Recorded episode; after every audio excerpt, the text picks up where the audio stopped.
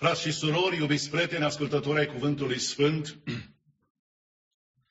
iată ne ajuns în această lună a doua a anului 2022 după Hristos Domnul. Și având aniversarea săptămâna viitoare a 10 ani de funcționare, de călăuzire prin Duhul Sfânt a mărturiei Bisericii New Life în uh, cetatea Phoenixului, Domnul ne-a pus pe inimă atât slujitorilor cât și fraților musafiri să abordăm tematici, predici în mod deosebit legate de biserică și viața bisericii. Mă voi strădui să am o scurtă uh, introducere pentru că timpul ne presează și tema pe care Domnul mi-a pus-o pe inimă în această dimineață din Coloseni, capitolul 1, este aceasta. Biserica ce transformă lumea. Biserica ce transformă lumea.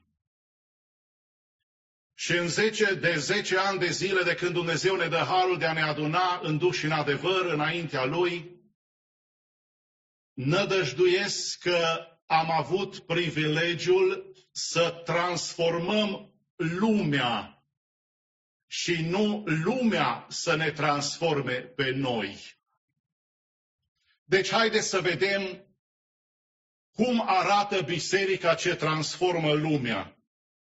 Amintesc că atunci când folosim acest cuvânt biserică, el vine din cuvântul latin basilica și curios. Aproape mai bine de 350 de ani, cuvântul biserică n-a fost folosit în lumea creștină, ci termenul biblic era de eclesia.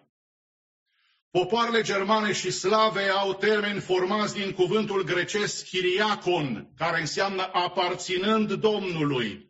Și de aici derivă numirile Kirche și Church în limba engleză.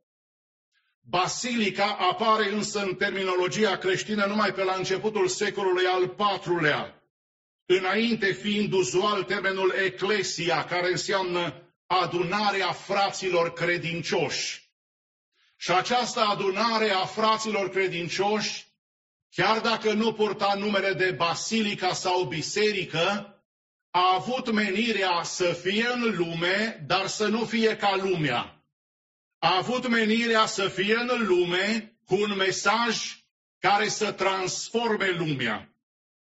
Singurul organism pe pământ împutericit de o putere cerească, să știți că rămâne pentru totdeauna biserica. Singura instituție pe pământ însărcinată cu mesajul Evangheliei este biserica. Singura grupare pe pământ angajată în lucrarea divină este biserica. Biserica niciodată nu va putea fi separată de Hristos. Pentru că biserica a luat ființă prin jertfa lui, ea este răscumpărată prin sângele lui și este energizată prin Duhul lui cel Sfânt. Așa este biserica ce transformă lumea. Și în această dimineață uh, mă voi opri doar asupra unui punct al mesajului și vom vedea că biserica ce transformă lumea este biserica a cărui cap este Isus Hristos. Și cu întreaga biserică să spunem amin. Dacă vrem să fim o biserică care transformă lumea, biserica aceea trebuie să fie, să aibă cap pe Isus Hristos. Iată ne ajungi la Coloseni, capitolul 1, cu versetul 8.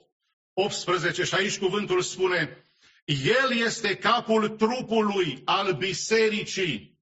El este începutul, cel întâi născut dintre cei morți, pentru ca în toate lucrurile să aibă întâietate.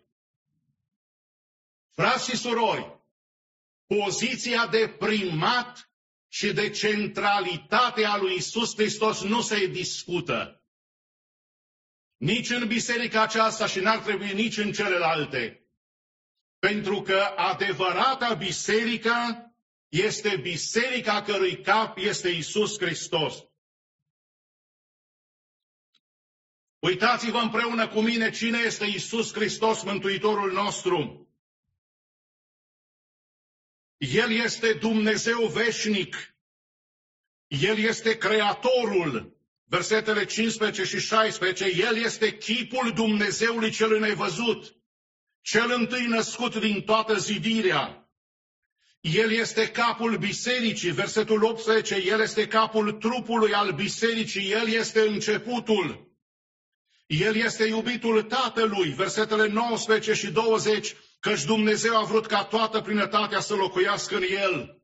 Și Isus Hristos nu este doar Creatorul, capul bisericii, iubitul Tatălui, ci El este Mântuitorul nostru și al lumii întregi. Versetele 21 la 23. Pe voi care odinioară erați străini și vrășmași prin gânduri și prin faptele voastre, el v-a împăcat acum prin trupul lui de carne, prin moarte, ca să vă facă să vă înfățișați înaintea lui sfinți și fără prihană și fără vină. Mărit să fie Domnul nostru! Unde eram noi în urmă cu 10 ani?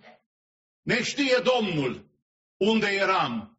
Unde suntem acum? În biserica lui binecuvântată, biserica cărui cap este Isus Hristos. Documentul istoric Cambridge Platform din 1648 exprimă bine această idee.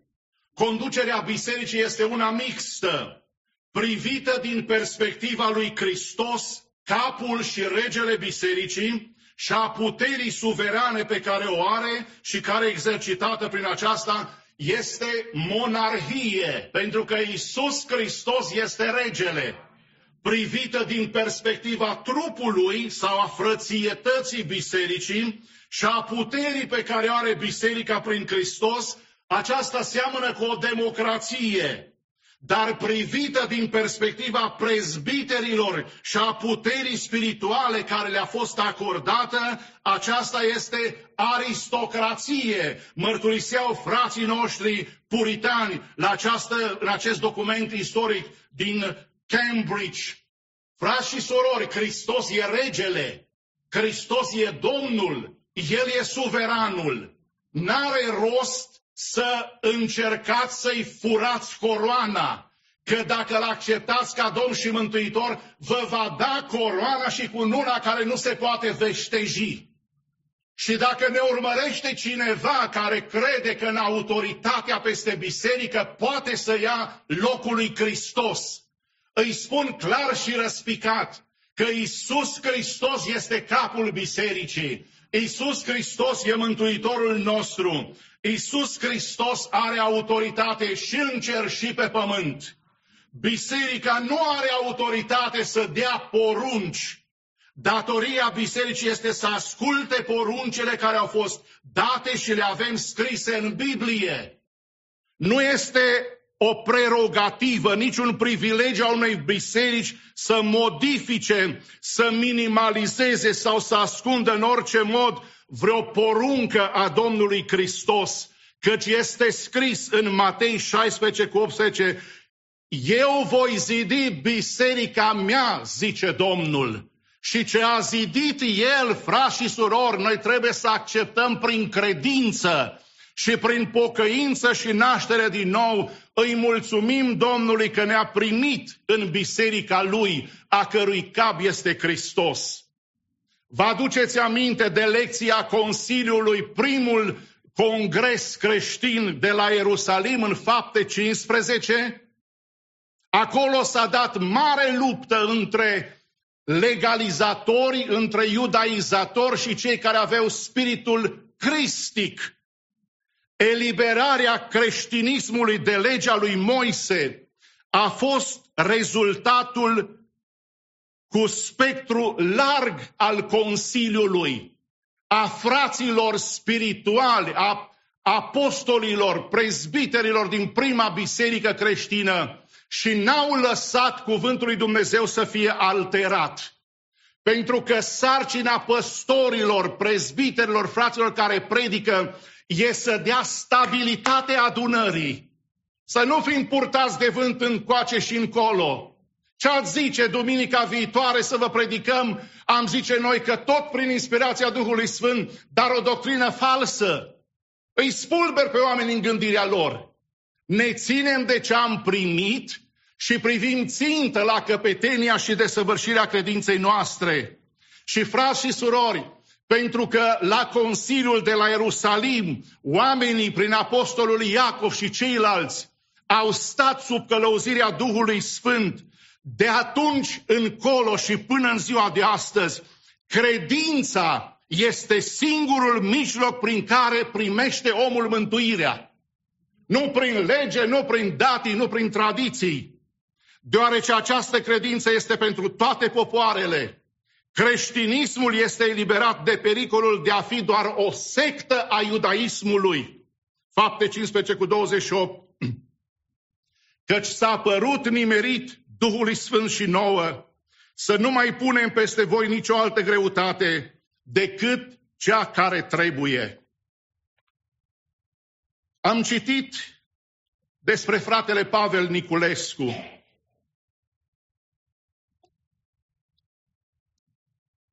Dânsul a, a studiat la Seminarul Teologic Baptist din București între anii 1961-1965.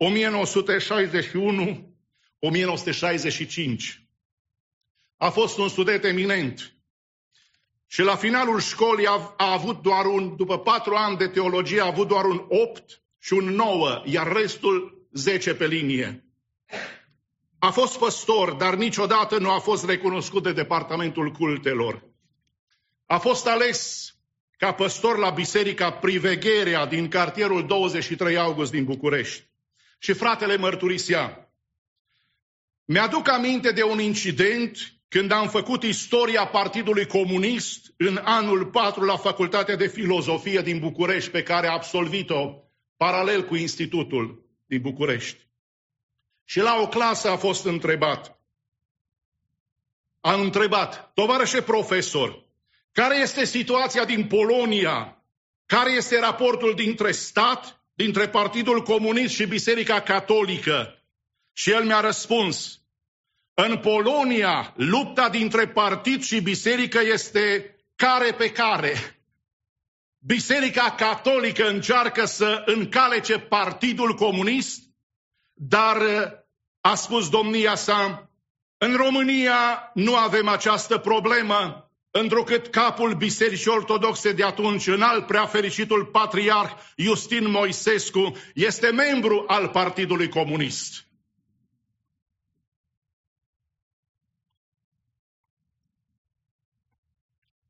Creștinii reformați, prin confesiunea belgică, mărturiseau semnele prin care se recunoaște o biserică adevărată sunt acestea.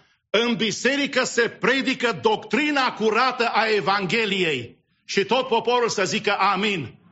Frați și surori de la New Life, nu că ne lăudăm, dar ne lăudăm în numele Domnului. Prioritar la învonul de la Biserica New Life nu e nimic altceva decât cuvântul sfânt al lui Dumnezeu. Și cuvântul sfânt al lui Dumnezeu creează privilegii, dar și responsabilități. Pentru că în biserică se predică doctrina curată a Evangheliei. În biserica adevărată care transformă lumea, se practică administrarea sacramentelor instituite de Domnul Isus, botezul și cina Domnului. În biserica ce transformă lumea, biserica cărui cap este Isus Hristos, se exercită disciplina bisericii prin pedepsirea păcatului în biserica ce transformă lumea, biserica cărui cap este Isus Hristos, pe scurt, toate lucrurile sunt administrate conform cuvântului sfânt al lui Dumnezeu. Faptele care sunt împotriva cuvântului sunt respinse, iar Isus Hristos este recunoscut ca fiind singurul cap al bisericii, glorie lui în veci de veci. În această dimineață am văzut că Biserica ce transformă lumea este biserica cărui cap este Isus Hristos. Mi-am notat și alte lucruri, dar e timpul să ne apropiem de încheiere și în final avem această aplicație pentru fiecare. În această lună, când sărbătorim 10 ani de mărturie creștin-baptistă în acest colț din Phoenix, Arizona, prin această biserică numită New Life Romanian Church, avem responsabilitatea să ne asigurăm că este, Dumnezeu este onorat în mijlocul nostru. Având cuvântul sănătos, predicat corect, aplicat și respectat. Și caracterul său oglindit în viețile noastre prin lucrarea Duhului Sfânt. Aceasta este responsabilitatea Bisericii New Life Romanian Church. Și în timp ce grupul de laudă și închinare îi rog să vină în față, mărturisim că biserica ce transformă lumea e biserica a cărui cap este Isus Hristos. Așa cum spune cuvântul în Efeseni 5 cu 23. Și în această lună îndemnați și pe alții să vină cu voi la biserică, să vadă unde v-ați adunat în ultimii 10 ani. Și dacă nu vor veni, să vadă transformarea lăuntrică care prin Duhul Sfânt a avut loc în ultimii 10 ani, pentru că ce am cumulat din Cuvântul Sfânt trebuie să se evidențieze într-o rodire binecuvântată prin lucrarea Duhului. Dragostea, bucuria, pacea și toate celelalte.